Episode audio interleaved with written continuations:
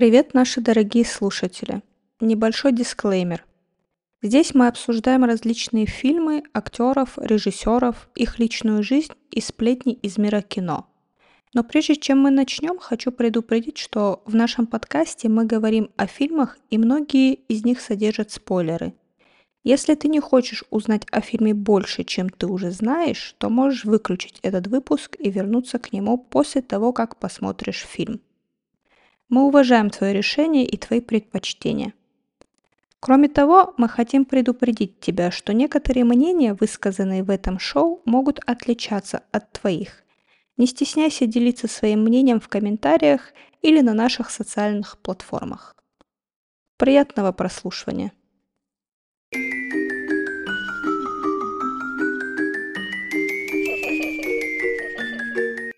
Всем привет, с вами подкаст «Рону нехорошо» и мы его ведущие Диана и Гульнар.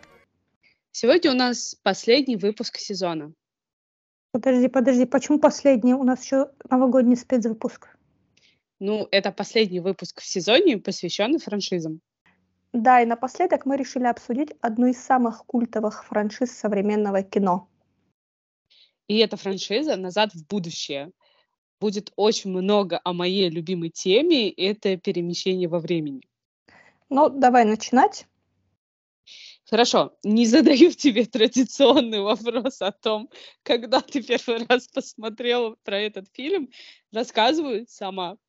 А, мне кажется, с этим фильмом я познакомилась еще в детстве, ну, там где-то, наверное, в лет 10. А, раньше же часто по телеку крутили эти фильмы, и больше всего как раз-таки первый фильм. Не сказать, что я особо была в восторге от этой трилогии, а вот по достоинству я ее оценила как раз-таки, когда смотрела перед э, записью выпуска. Ну, на самом деле, это очень культовая франшиза, которая цитируется многими современными фильмами. И даже есть мультфильм э, «Рик и Морти», который явно был вдохновлен этой трилогией. Все верно. Если мы взглянем... А ты смотрела сам мультфильм Рик и Морти хоть раз, mm-hmm. хоть одну серию? Нет, ни разу. Там, если очень сильно посмотреть, это прям Рик — это копия Дока из «Назад в будущее». Просто вот, ну, как бы срисовали по ходу с него. На самом деле там мультфильм довольно взрослый, тоже по, про перемещение во времени, но там показано все, что не могли показать в «Назад в будущее». Я пересмотрела перед записью нашего выпуска всю трилогию, как уже сказала, да, и мне, как ни странно, зашла больше всего именно вторая часть. Но самое интересное, что можно сказать об этой трилогии, то, что все три части очень крепко связаны между собой, и я бы не сказала, что какой-то из этих фильмов э, является лишним. Ну да, кстати, фанаты долгое время мечтают о том, чтобы Земекис и Гейл все-таки сняли четвертую часть, но они, как их называют, два Боба, стоят на своем и говорят, что не будут этого делать, и они считают трилогию завершенной. Ну и, и, скорее всего, с каждым годом шансы на четвертую часть уменьшались, и сейчас они практически нулевые, потому что в первую очередь э, из-за главного актера, главный актер у нас Майкл Джей Фокс, который сыграл Марти Макфлая, в 90-е годы у актера диагностировали болезнь Паркинсона, и в нынешнее время она очень сильно прогрессировала, Поэтому четвертой части не быть. И я считаю, что нужно наслаждаться трилогией и даже не думать о том, что будет продолжение. Ну да, я согласна с тем, что зачем нам четвертая часть, зачем портить то, что уже есть классное, иначе все получится так же, как получилось со Звездными войнами или с Марвел. Кстати, я пока изучала материал, ты знала, что изначально фильм должен был называться по-другому? Нет. А, был один э, босс студии, который его снимала, который настаивал на том, что фильм должен называться «Пришелец с Плутона». И они не знали, как, как сказать, что типа у тебя тупая идея, мы не будем фильм с таким названием снимать. И они пошли к единственному человеку, который мог разрулить эту ситуацию, к Стивену Спилбергу который был как раз продюсером этого фильма. И Стивен написал письмо этому человеку, поставил в копию всех, абсолютно всех людей и написал ему, что спасибо тебе за уморительное письмо, мы все поржали от души, не останавливайся. После этого, естественно, он уже не настаивал на том, что фильм должен называться «Пришелец с Плутона». А можно тупой вопрос? Давай. Как это логически связано с Плутоном? Наверное, потому что для того, чтобы э, машина времени путешествовала, ей нужен был Плутоний. Возможно, только в этом была вся связь. Какое-то странное название. Вообще у этого фильма его не должно было быть, потому что когда они написали сценарий и начали ходить по всем студиям, им все отказывали.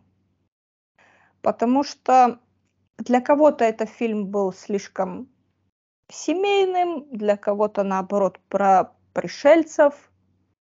Их отправляли все в Дисней, говорили, вот они вам точно снимут фильм. Они пришли в Дисней, а Дисней им сказал, нет, потому что э, у вас там типа инцест. Я такая думаю, а ребята, а вот у вас были Звездные войны, а вас вообще ничего не смущало в этот момент? Вот у меня тоже такая же мысль. Что происходило в 70-х, 80-х? Это второй фильм, про который мы с тобой обсуждаем, где происходят какие-то странные вещи между родственниками. Как это может быть? И люди нормально, спокойно это впихивают в фильм. А по Звездным войнам, да, это, это нет, они Диснею не, не принадлежали же на тот момент. Нет, ну, в общем, «Назад в будущее» студии им отказывали 44 раза. 44 раза они получили отказ, пока кто-то не согласился их снимать. Ну, как кто? Стивен Спилберг их спас. Угу. На базе какого-то своего фильма, который он снимал у... Это же фильм Universal? Да. А, вот. Он под шумок и этот фильм протащил. Ага. Понял, принял информацию и офигел. Ну, давай тогда потихонечку переходить, наверное, к обсуждению самих фильмов. Начнем традиционно с первой части. У нас первая часть сосредотачивается на путешествии главного героя э, Марти Макфлая в прошлое, в год знакомства его родителей. А, причем он туда попадает случайно. Док, который создал эту машину времени и украл плутоний у плохих ребят, Э, встрял в очень неприятную ситуацию, и в итоге Марти, который в этот момент находился рядом с ним, оказался втянут в очень веселую историю о том, как он испоганил знакомство своих родителей. Причем путешествия во времени в этом фильме работают достаточно банально. Э, Марти испортил знакомство родителей, своих родителей, а значит, их история изменилась. Он, его брат и сестра постепенно стали исчезать, вот вам и готовая сюжетная история. Между прочим, про путешествия во времени, наверное, это вот над этой ситуацией, как раз-таки путешествиями во времени назад в будущее, в некоторых фильмах я прям видела жесткие отсылки к этому, как они обсуждали, что этого не может быть. Самым ярким примером, который я запомнила, это были «Мстители. Финал», когда они пытались попасть в прошлое, чтобы украсть все камни бесконечности, и Роуди, лучший друг э, Тони Старка, такой говорит, а может мы как назад в будущее, типа, переместимся, когда он в колыбели, Танос, когда в колыбели еще, и говорит, ему вот так вот, говорит, это, придушим. И ему объяснять, что это, типа, неправильная концепция, что так не бывает. Но все равно при всей банальности истории она интересна тем, что в ней очень много комичных ситуаций. Например, то, что мать влюбилась в своего сына и постоянно пытается к нему приставать. Мне кажется, к матери Макфлая много претензий по поводу того, как она себя ведет. И в первой половине фильма Марти все время удивляется, как он уродился в такой семье, но при этом, если мы видим в течение всего фильма, многие действия, поступки э, буквально ну, схожи с э, отцовскими. То есть э, нам показывают, допустим, ситуацию, когда он только попал в прошлое, они сидят в кафешке, и вот это вот э, движение, когда он приглаживает волосы, прям показывают рядом с его отцом, и прям одинаково это смотрится. Ну, у них одинаковые повадки, но совершенно разный характер. Угу. А ты как считаешь, мог ли быть он приемным?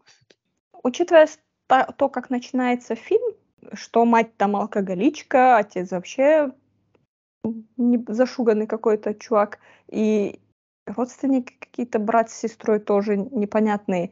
Очень странно, что он там один такой в семье, как бы как будто бы нормальный, что-то там учится, что-то встречается с девушкой, с каким-то профессором, доктором знаком, всякие научные штучки понимает.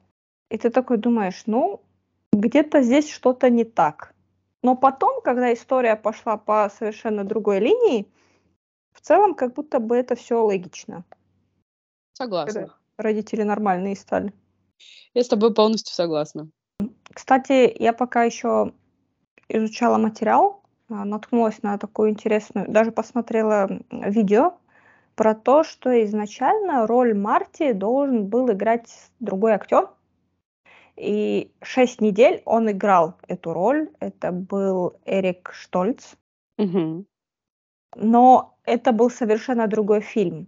Даже просто когда смотришь эти кадры, которые отсняли со Штольцем, э, чисто механически они выглядят точно так же, как вот мы их знаем. Стоит здесь, бежит там, смотрит так, но это драма какая-то. Это э, человек, он считал, что этот фильм драматический, не комедийный, и он играл его как драму. То есть человек попал в прошлое, но это очень плохо. Что ему делать теперь? Как он будет возвращаться обратно? Не такой на волне, как-нибудь я выберусь отсюда, а он прям чуть ли не в депрессии находился. А, там немножечко было по-другому. Вообще, самой первой ролью и кандидатурой все равно был э, Майкл Джей Фокс, но на, на момент э, начала съемок фильма он находился, он был занят в другом сериале и не смог. Поэтому взяли Эрика Штольца, э, отсняли, как ты сказала, с ними 6 недель, поняли, что это не то, уволили его и вернули, короче, как каким-то образом ему удалось э, втянуть в проект Майкла Джея Фокса, и он, по-моему, работал там над, в двух проектах одновременно. Днем он играл в сериале, он, по-моему, назывался «Семейные узы», а ночью играл, короче, Марти Макфлая. И я считаю, что вот по твоим словам о том, что Эрик Штольц был больше драматическим актером, Наверное, это хорошо, что его заменили обратно на Майкла Джей Фокса, потому что наверняка бы не получилась э, такая интересная история. И факт по поводу отсылок. Совсем недавно, если ты помнишь, вышел фильм «Флэш» с Эзра Миллером. Ты его угу. смотрела? Нет. Короче, там есть момент прикольный. Он же перемещается по вселенным. Короче, он осознает на тот момент, что он в другой вселенной, только благодаря фильму «Назад в будущее». В той вселенной, в которой он оказался, в «Назад в будущее» сыграл Эрик Штольц. Короче, вот такие вот отсылочки в современном кино приходят прям неожиданно. Ну да, выбор э, на роль Марти Майкла Джей Фокса это было лучшее решение, потому что за первый уикенд фильм, от которого никто ничего не ждал, собрал 1,3 миллиона долларов только за, один, за одни выходные. Круто. Кстати, я могу рассказать еще один факт об одном из актеров этого фильма. И это актер Крис, Криспин Гловер. Этот актер сыграл отца Марти, Джорджа Макфлая, и с ним произошла очень интересная история. Когда отсняли, поняли, что фильм оказался успешным, Криспин Гловер захотел за вторую часть больше денег. То есть он запросил гонорар примерно такой же, как у Майкла Джей Фокса. Ему отказали, он обиделся и ушел из франшизы. Но отца снимать как-то надо, поэтому взяли другого актера, загримировали его прям плотно-плотно и показывали с разных ракурсов так, чтобы как бы мы не могли понять, что это не Криспин Гловер. Но помимо этого еще использовали архивные кадры, которые были взяты из первого фильма. Об этом прознал сам актер и подал в суд. Криспин Гловер отсудил у студии и у режиссеров 1 э, миллион долларов, и после этого гильдия киноактеров США внесла пункт в контракты о том, что нельзя без э, разрешения использовать образ актера. То есть это такой поворотной точкой некоторые послужило и как-то еще одной подвижкой того, чтобы изменить э, что-то в киноиндустрии. Но насчет, кстати, вот этого Криспина э, в, в первом фильме у него вообще были проблемы с тем, как он видит сцену. Вот он видит сцену по-другому, чем режиссер. И он очень часто выходил из кадра, потому что он считал, что его герой вот туда пройдет, потом обратно вернется. Но в, кадр это не попадало.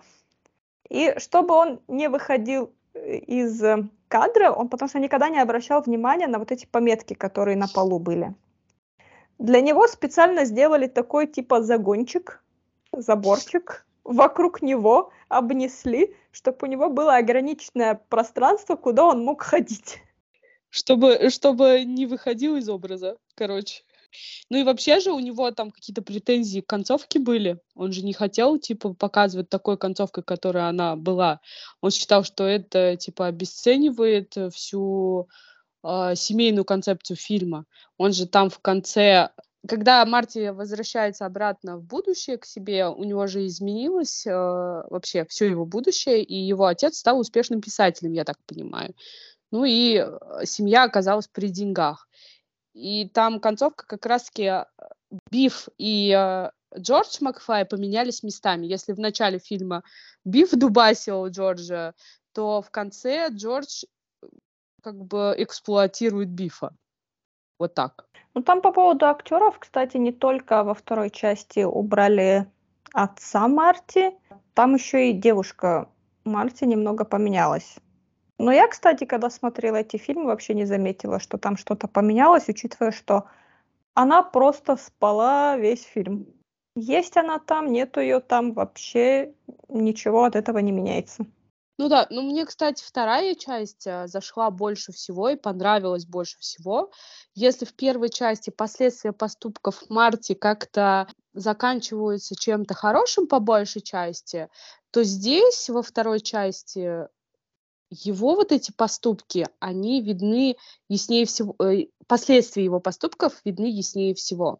Ну да, так как э, Док его специально берет в будущее, чтобы спасти детей. И чем мне нравится второй фильм, тем, что там одни и те же актеры играют себя в старости, еще своих детей, еще, возможно, э, ну, несколько ролей. Например, Майкл Джей Фокс, он играл в будущем и своего сына, и свою дочь. И еще себя старого.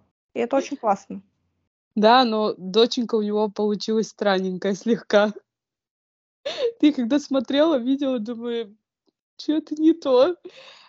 Э, но явная проблема Марти была же не в детях, да, дети, возможно, поступали как-то неправильно, а больше была в его мыслях.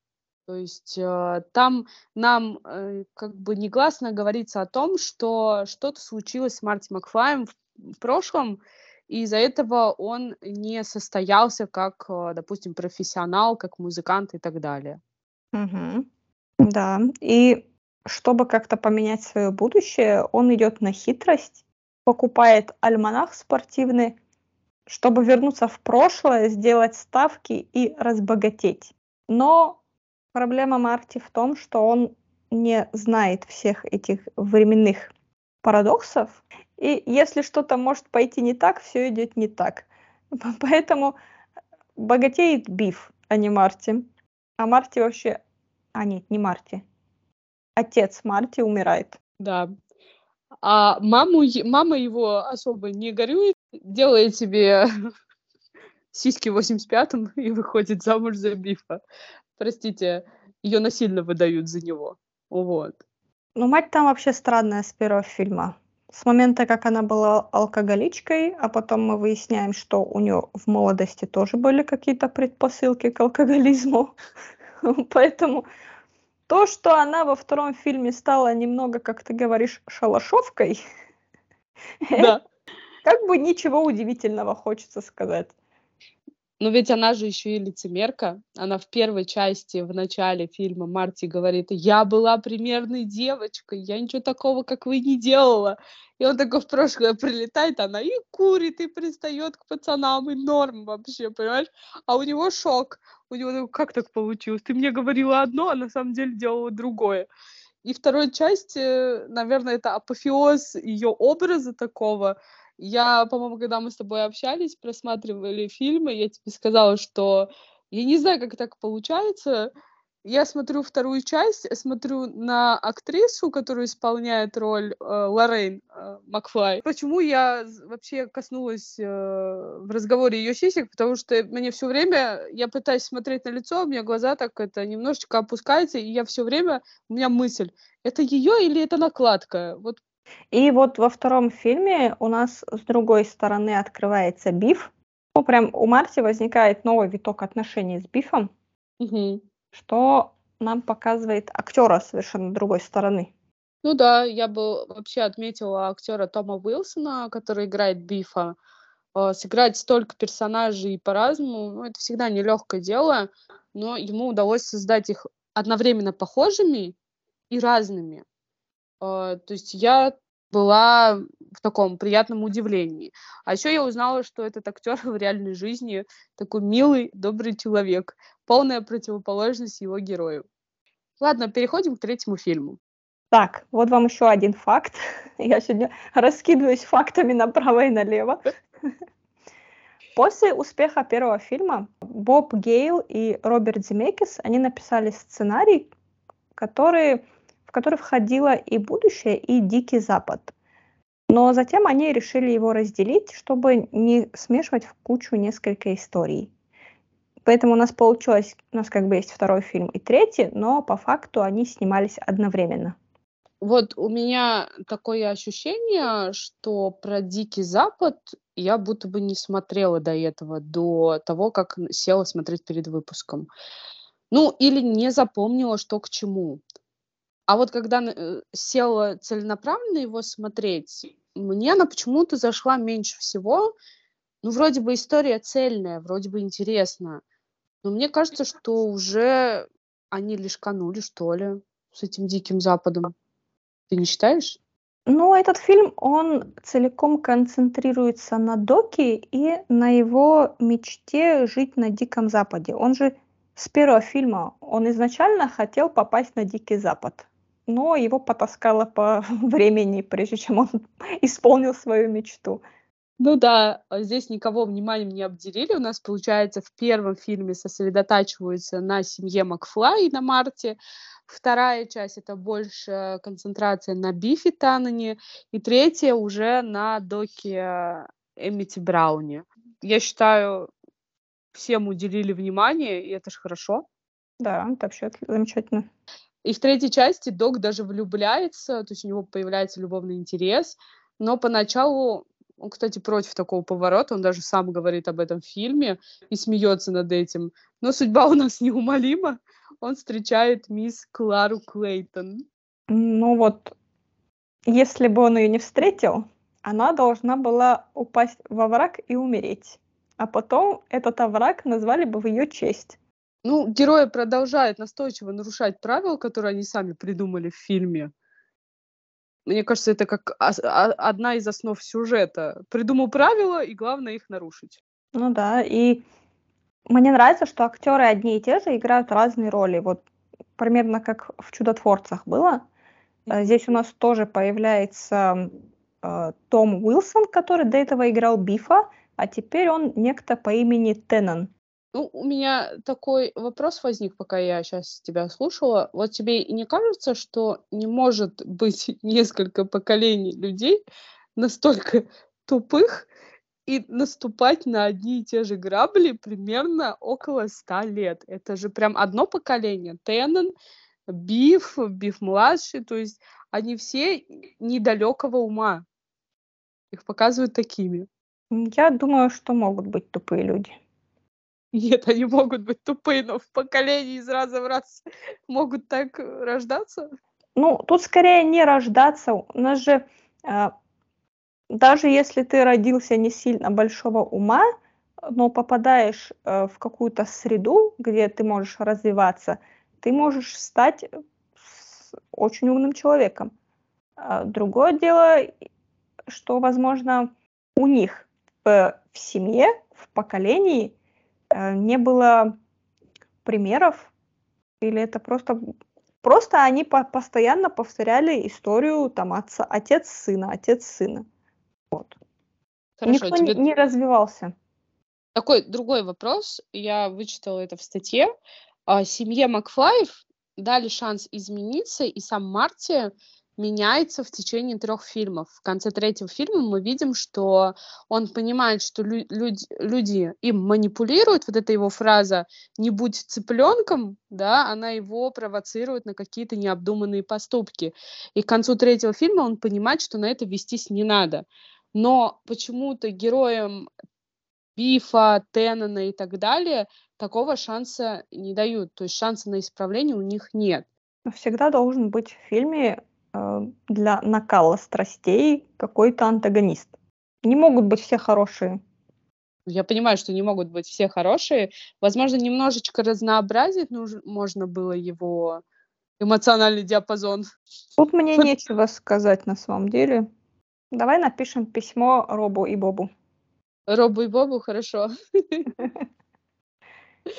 Хорошо, ну, как итог, мы получили, наверное, невероятную историю того, как это круто путешествовать во времени, и даже самый умный человек может натворить дел так, что это придется исправлять. Ну, самое главное же потом все исправить. А ты бы какой итог подвела? Да, на самом деле, мне кажется, что да, вот если бы мы у нас был такой шанс попасть в прошлое и что-то там изменить, я не уверена, что я хотела бы что-то менять. Потому что, э, на мой взгляд, есть ну, в истории как будто бы есть какие-то фиксированные точки, которые всегда, что бы ты ни делал, всегда будет так, потому что так заложили когда-то. Ну, например, как типа дата твоего рождения и дата твоей смерти. Это типа фиксированные точки во времени, которые ты не поменяешь. А такие незначительные детали менять, э, мне, которые ни на что не повлияют, мне кажется, вообще не имеет смысла.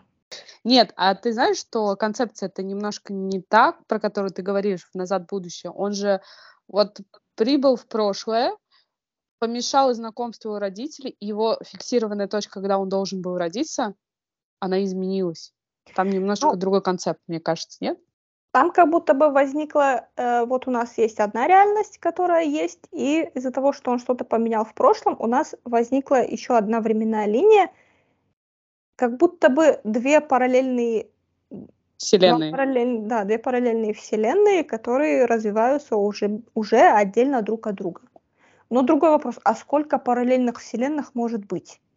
На этот вопрос мы можем посмотреть ответ в «Мстителях». Там об этом говорится. Типа бесконечное множество параллельных вселенных. Возможно, да. сейчас в другой параллельной вселенной Диана президент, а не записывает подкаст. Все может быть. По поводу путешествий во времени, я очень люблю эту тему, и большую часть благодаря доктору Кто и доктору Кто, там как раз-таки ты описала вот эти вещи, про фиксированные точки во времени, об этом говорится именно в «Докторе Кто». И у нас столько разных концепций перемещений во времени, что, наверное, мы можем выбрать какую-то свою любимую. Я еще хотела задать такой вопрос. Когда ты смотрела трилогию, приглянулся ли тебе кто-то из героев, э, допустим, выделялся ли кто-то на фоне остальных? Док. А чем он выделялся? Своей безуминкой. Э, Док Эвид Браун тоже мой любимый персонаж. Это вообще мне кажется, он украшает всю трилогию. Просто иногда выдает такие вещи, что ты сидишь такой и думаешь, правда, надо задуматься об этом. И у меня еще был такой прикол. У него же собака Эйнштейн побольше. Uh-huh. Я когда смотрела третью часть, э, начала смотреть на работе, со мной рядом сидела моя напарница. И я что-то смотрю, параллельно работаю и думаю, и такая вслух, а собака же была больше. Тут поворачивается ко мне моя напарница, это Коперник, говорит, а не Эйнштейн. Я говорю, да? Ну ладно. Рядом со мной оказался фанат э, трилогии «Назад в будущее». Она мне объяснила, что там две разные собаки, а не одна. Не знаю, Док Браун — это, мне кажется, бриллиант этой трилогии. Вообще Кристофер Ллойд — актер на поколение. Да, в каждой своей роли он не забываем. Я помню да. его в этом фильме «Мой любимый марсианин». Мне кажется, это самый первый фильм, который я видела с ним. прекрасный просто. Что Ллойд, что костюм. Божественный. Что Ллойд, что костюм. Вот эти антенки еще. Да, мы с тобой одни и те же фильмы в детстве смотрели, походу. Ну, время такое было, все смотрели одно и то же. Ну, я думаю, на этом мы будем заканчивать.